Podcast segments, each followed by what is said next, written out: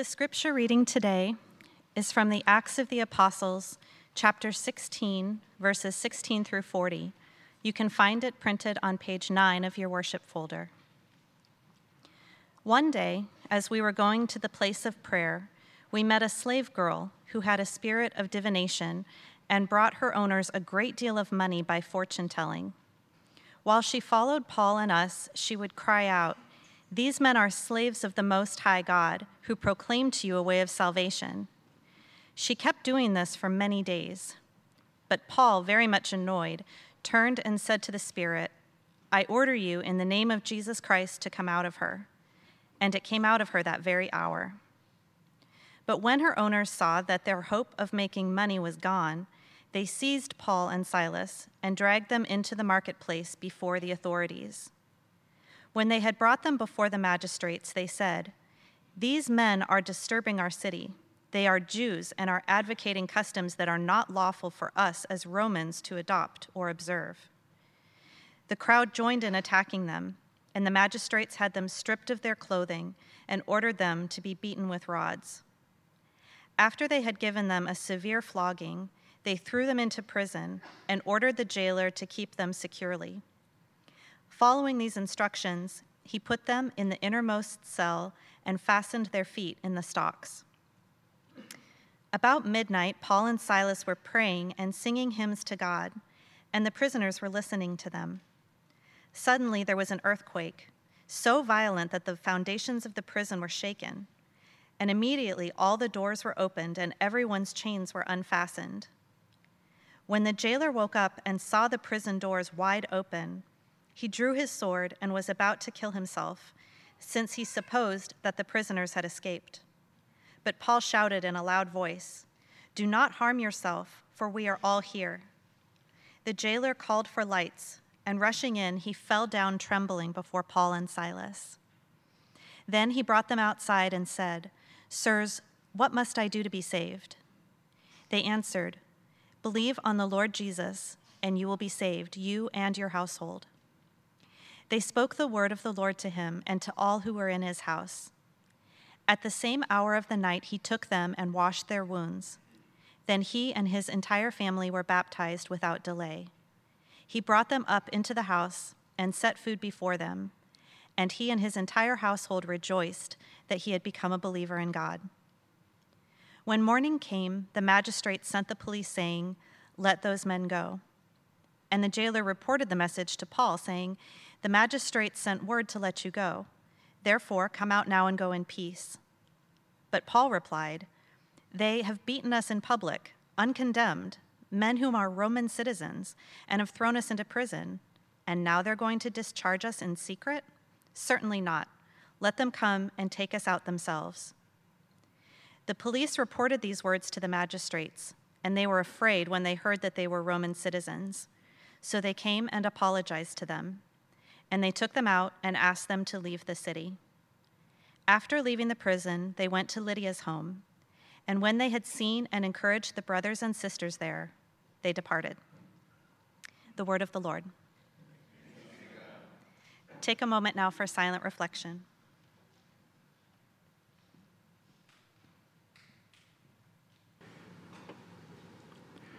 Almighty God, as we come before you, we thank you that you want us to live lives that are free.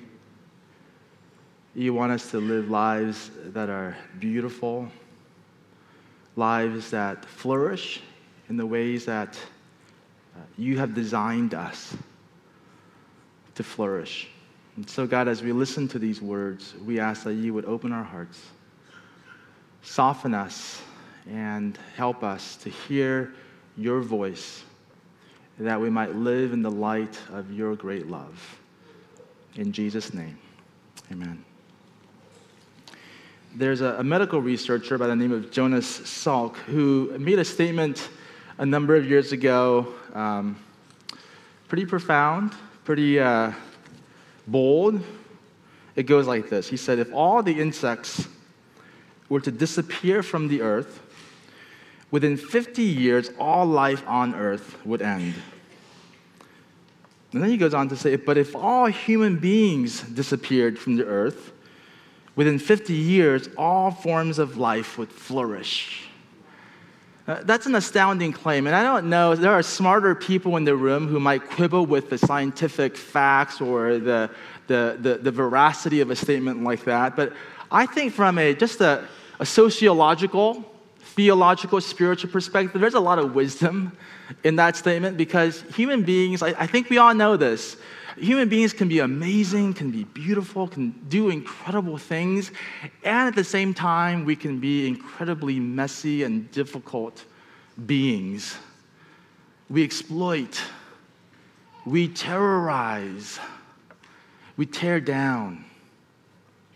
People make a mess, and we get stuck in our messes.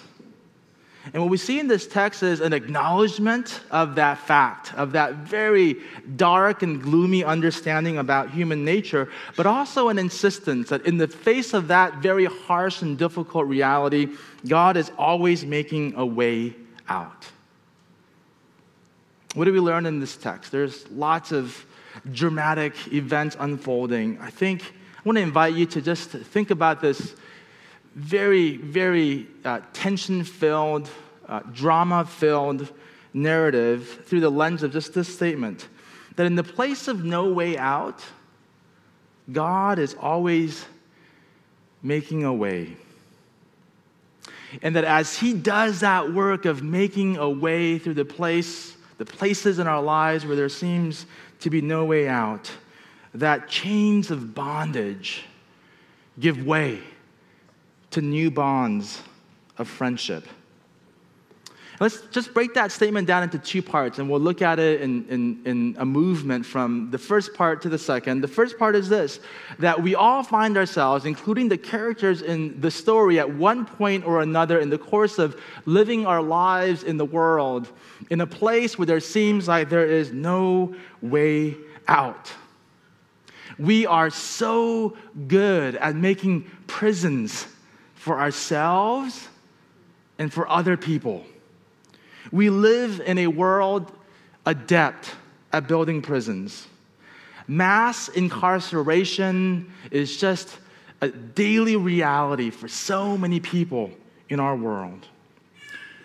Bryan Stevenson, perhaps uh, no person has done more incisive, more insightful work to help us understand the epidemic of mass incarceration in our world today.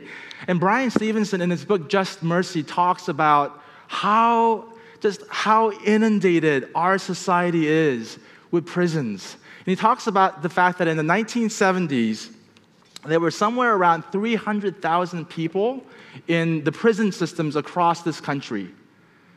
And then in the early 2010s or so, he says that that number had grown to over 2 million. That is an amazing rate of growth in just a few short decades. He talks about the fact that we've institutionalized policies that reduce people to their worst acts and permanently label them criminal, murderer, rapist, thief, drug dealer, sex offender, felon, identities they cannot change regardless of the circumstances of their crimes or any improvements they might make in their lives. Not only has the number of prisoners in our, in our nation uh, just mushroomed, exploded over the past few decades, but he also talks about the, the, the kind of economic structures that have formed around the prison industrial complex. And so he talks about, again, in the 1970s, approximately $6.9 billion that went into investing in building this, this landscape of prisons in this nation. And by the 2010s, that number had grown to $80 billion. $80 billion poured into putting people into chains into walls that they cannot escape, into making sure that our society will be so called safe. I think it's hard for us in, in today, uh, in today's world, to imagine a world without prisons. And yet, Michelle Alexander, in her book, um, uh, The New Jim Crow, talks about the state of mind that prevailed in the 1970s. She actually says, and, and this just blew me away because it seems so far fetched, like a completely different world, which it was back then in the 1970s. But she says that back then, it was sort of the, it was, it was academically um, accepted. In fact, the best researchers came to the conclusion that the fading away of prisons in our nation, in our culture, was not far away. She says that these days, activists who advocate, who advocate a world without prisons are often dismissed as quacks. But only a few decades ago, the notion that our society would be much better off without prisons and that the end of the prisons was more or less inevitable not only dominated mainstream academic discourse in the field of criminology, but also inspired a national campaign by reformers demanding a moratorium on prison construction. Can you imagine that? A moratorium on prison construction. And yet, the reality today is that we live in a world adept at building prisons. Prisons for other people, for people who cross, uh, uh, who transgress the rules, the norms that we set up for our society.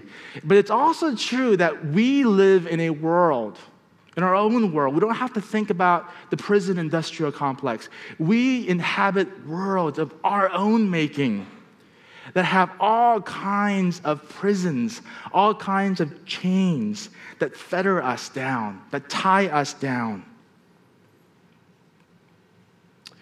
What this text teaches us is that there are many varieties of prison.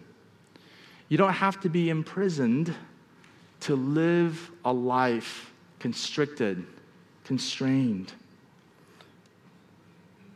The, this text teaches us through characters like Lydia, which is in the first half of chapter 16, through the slave girl, and through this jailer, that there are people who live lives bound, chained, in ways that they can't explain in ways that they can't transcend. We think about the story of Lydia. We have to go back to last week's text, but let me just refer to her quickly and then we'll move on with, with the slave girl and the jailer. Lydia was a person who was from the colony of who lives in the colony of Philippi. This is the colony where Paul and his associates are doing missionary work. She is from Thyatira, which is a land that was conquered. It's very possible that Lydia was at one point in her life a refugee, a refugee of war, a refugee of imperial conquest, of the Roman Empire destroying and displacing and, and dispossessing her people. And here she is in, in the text in Acts chapter 16, relatively successful because she's a householder. She has somehow managed to, to lift herself up by her bootstraps, and she has made a life for herself. She has, she has a thriving business. She has created, she has made a, a reputation for, for herself, and she's able to get by in this world. And yet, there's a longing in her heart for something more. She is a spiritual seeker, even though to everyone else, she looks like she has arrived deep in her heart, she knows that there are chains she must transcend, that there are questions nagging at her, that there are ways in which her life feels incomplete. And then in our text today, we, see, we hear about the slave girl, the slave girl who follows after Paul and his friends, nagging him day after day. This slave girl who was exploited for her gifts, her gifts that come by way of her oppression by evil spirits. And her owners, her masters, have found a way to monetize her suffering and her misery. And I want you to just enter the, the, the world of this slave girl who is so oppressed, who is so exploited, and at the same time somehow manages to, to, to just muster every ounce of strength and agency in her to cry out. To cry out.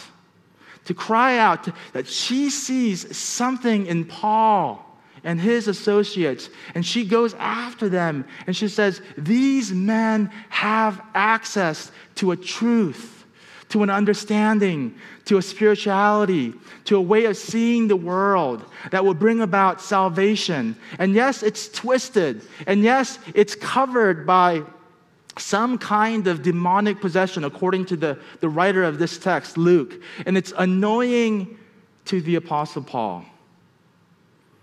And that she is doing something. She was doing something that would bring about her liberation. She is clever. She is exercising agency. Now, I think part of the reason why uh, the evil spirit allows her to say these words about the Apostle Paul is uh, he sees the ways in which it's irksome to the Apostle Paul. And the Apostle Paul is annoyed by this day after day after day, her following, her clamoring, her, her yelling these things about, her, about, about the Apostle Paul and his friends. And there's something about her ability to cry out that brings about her liberation in the end. And then there is this jailer this jailer who is in power over the Apostle Paul and over all the other prisoners, who is a slave to duty, who lives a life imprisoned by the fear of failure. And in the course of this text, in the course of the story, we will see that his worst fears come to pass. And he is on the verge of despair, he is on the verge of suicide. You see, we live in a world where people like Lydia, like this slave girl, like this jailer, like their lives are very common. When we hear their stories, maybe you can relate. Maybe there are ways in which you live lives that on the outside look unfettered, like you are successful, and yet there is a deep longing for something more in your heart. Maybe there are ways in which you have circumstances that seem impossible to escape. And despite, despite all the, the evidence to the contrary, you feel like this slave girl imprisoned with no way out. Or maybe you have some power, you have some success, and you have the ability to, to strut about in this world like this jailer, and yet you feel imprisoned by the fear of failure. You see, we live in a world that abounds with chains, chains of bondage. We live in a world with all kinds of frustrations, frustrations that, inc- that impinge upon our freedom, our ability to live lives the ways that we want to. It makes me think of a time when um, I was, uh, this was the summer after college, and uh, my parents were in the course of a move we were living in Southern California at the time, and uh, my dad, who uh, was a pastor in ministry, uh, received a call from his denomination to move to the East Coast to plant a church in New Jersey. And it was an exciting time for our family, at least for my parents. And um, they were out there in the summer, and my dad had made the move first. And he was at a conference, and then I flew in the day after he flew out. And he left the keys with our neighbor and um, I went next door, got the keys to the house, the car. I had a week of freedom as a young college student in a new place. And I remember that night just driving around New Jersey and just happening upon uh, the very edge of the, the state where you could sort of, uh, there was some place in Palisades Park or some place close to the Hudson River where I could catch a glimpse of the New York City skyline. And I was just, it, it just blew my breath away. Because I had grown up in Southern California, I had grown up in LA, and I thought the LA skyline was kind of an impressive thing. And then when you see the New York skyline, I mean, you, I, I, saw it in the movies growing up, and I knew how big it was, but to see it in person, and I remember just thinking to myself, I have to get myself there. And so I said, tomorrow, tomorrow I will go to that magical place. And so I went back home, and I, this, you have to understand, this is the, these are the days before you know, widespread um, availability of GPS and smartphones and things like that. So what I had to do was go to the back of the phone book and tear out, you know, the pages of maps that were back there. And just kind of piece together the fact that, okay, if I could, if I could get into Manhattan through the Holland Tunnel, make my way up to the George Washington Bridge, did the distance, it was about 12 miles, made, I circled all the sites I wanted to visit, like uh, back, this was in the early 90s, so the Twin Towers are still there, still around um, the New York Public Library, Times Square, Lincoln Square, I made note of Central Park, all the places I would like to visit, see. And I thought to myself, okay, 12 miles, maybe an hour or two, at most three. I mean, I'll have a nice leisurely drive to the city of Manhattan, and then I can enjoy the rest of the day doing, doing something else. So, so I'm making this drive in, emerge out of the Holland Tunnel, and immediately I am attacked with a man holding a bottle of blue liquid and a newspaper in the other hand, and he immediately gets to work on my windshield, wiping it down. I had never seen this before, right? But he gets it, he gets it amazingly crystal clear. I very grudgingly, and also because I'm kind of afraid, uh, give him a big, you know, a big tip, making my way through New York City. And then I'm, one of the things that you have to realize is uh, the city is filled with one-way streets. I was not used to this. So many times I turned the corner only to see my life flashing before my eyes because there were these cars, these angry New York City drivers coming at me. Oh boy, and especially those yellow cabs, I mean, they're no joke, right? Like those guys were angry and mean. And I remember at one point I was uh, driving up one of the avenues. And one of the things about the avenues is like there are no lanes. You kind of have to make your own lane. And so I'm driving, I'm feeling self conscious about uh, my California license plate on this green Taurus that my dad has. And I'm just making my way, and I'm having a really, really hard time. And then finally, I make it to the George Washington Bridge and cross over. And let me tell you, Fort Lee never looked so beautiful to any human eyes.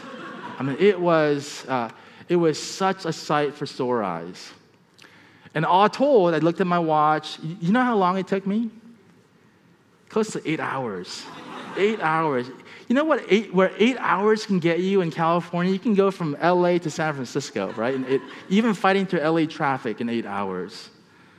Now, fast forward a couple of weeks, my sister is visiting, and she wants to go to New York City, and I tell her, well, we're not going to drive we're going to take the bus. Public trans- transportation is great in the city. And we're just, we have a great day. And at the end of the day, we go up the Empire State Building.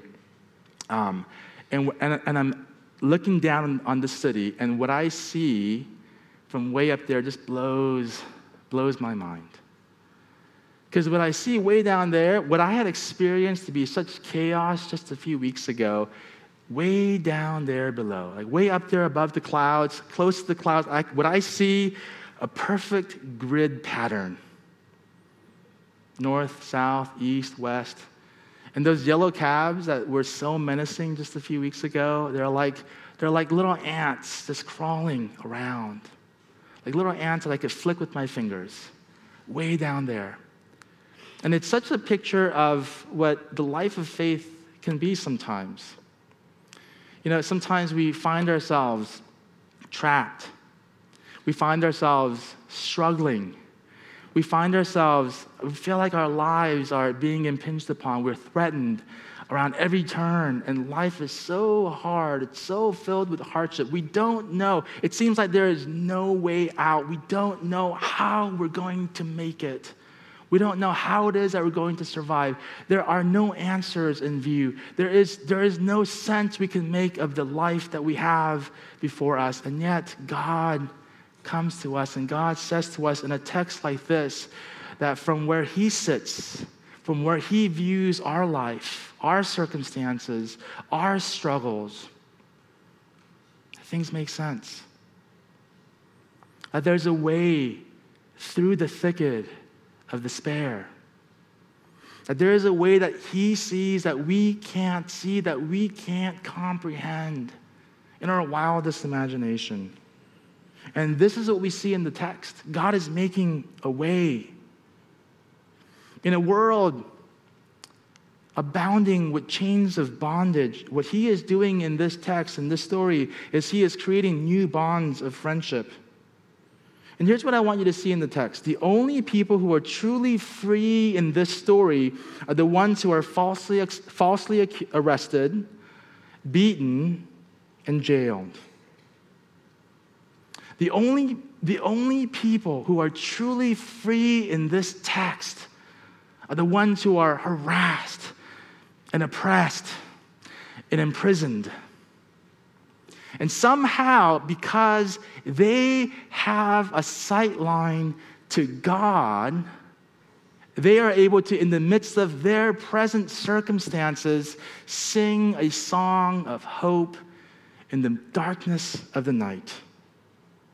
And their singing is so contagious.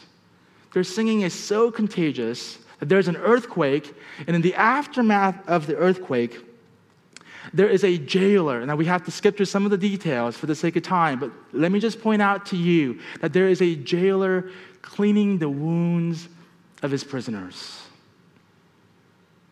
That after these imprisoned, these falsely imprisoned people who are suffering in the hands of injustice, that there is a, a jailer cleaning, binding up the wounds of the imprisoned, and then there is a baptismal service, and then there is a, a feast in the night.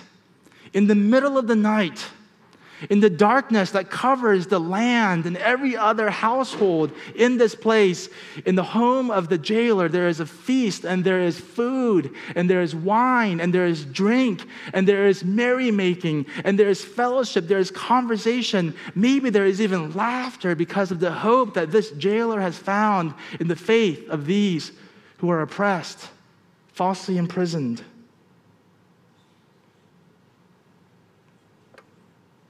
Dear friends, in the place where there seems to be no way, we see in this text a God who is making a way, who is making a way in such delightful and unexpected ways that there is singing in the night, that there is a feast in the middle of the night. There is a transformation, a transformation where the chains of bondage give way to new bonds of friendship.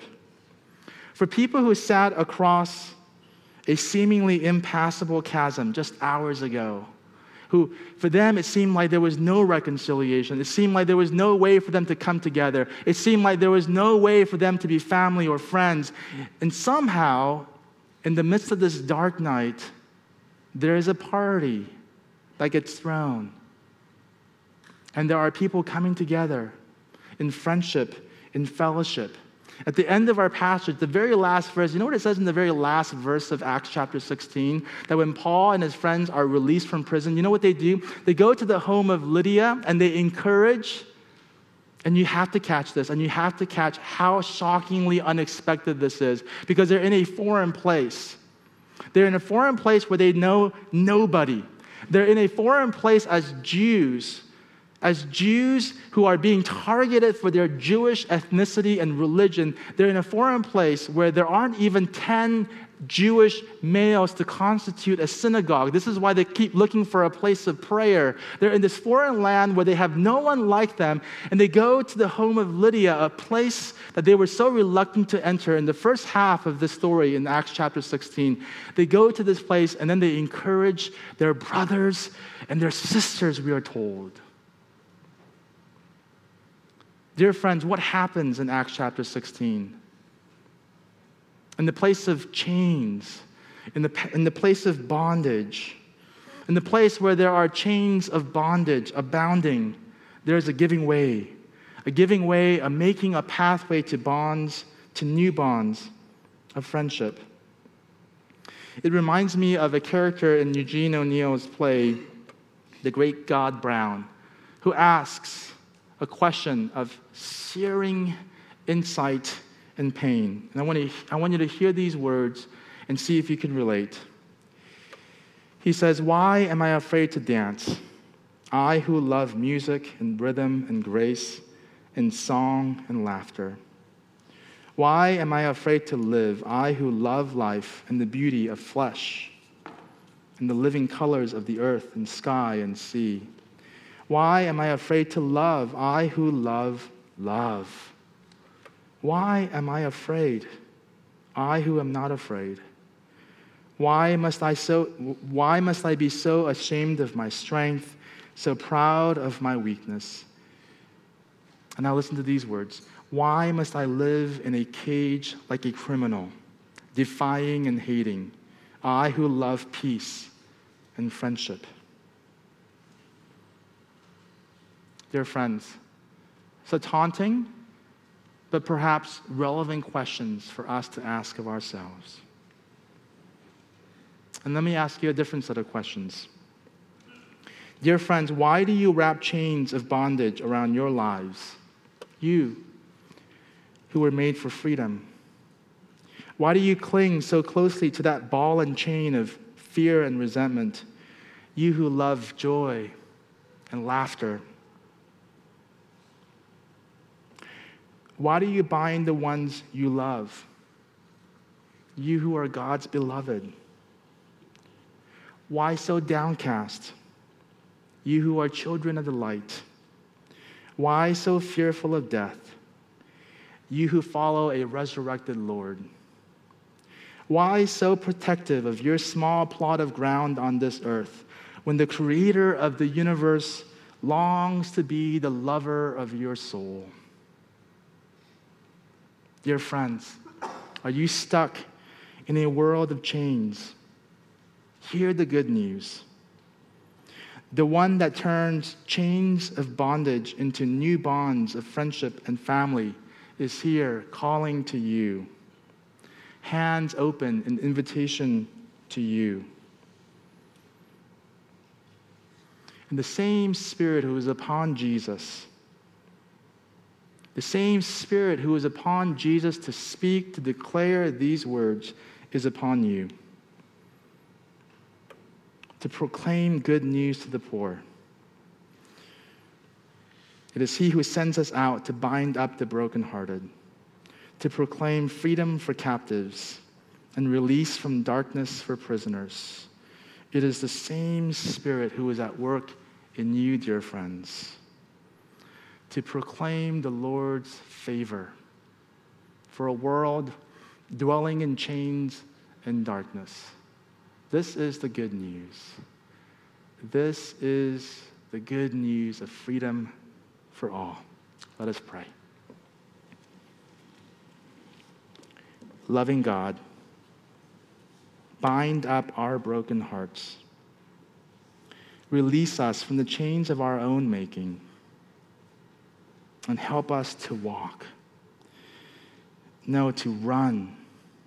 To run wild and free and joyfully and resolutely in the way of Jesus. Amen. Amen.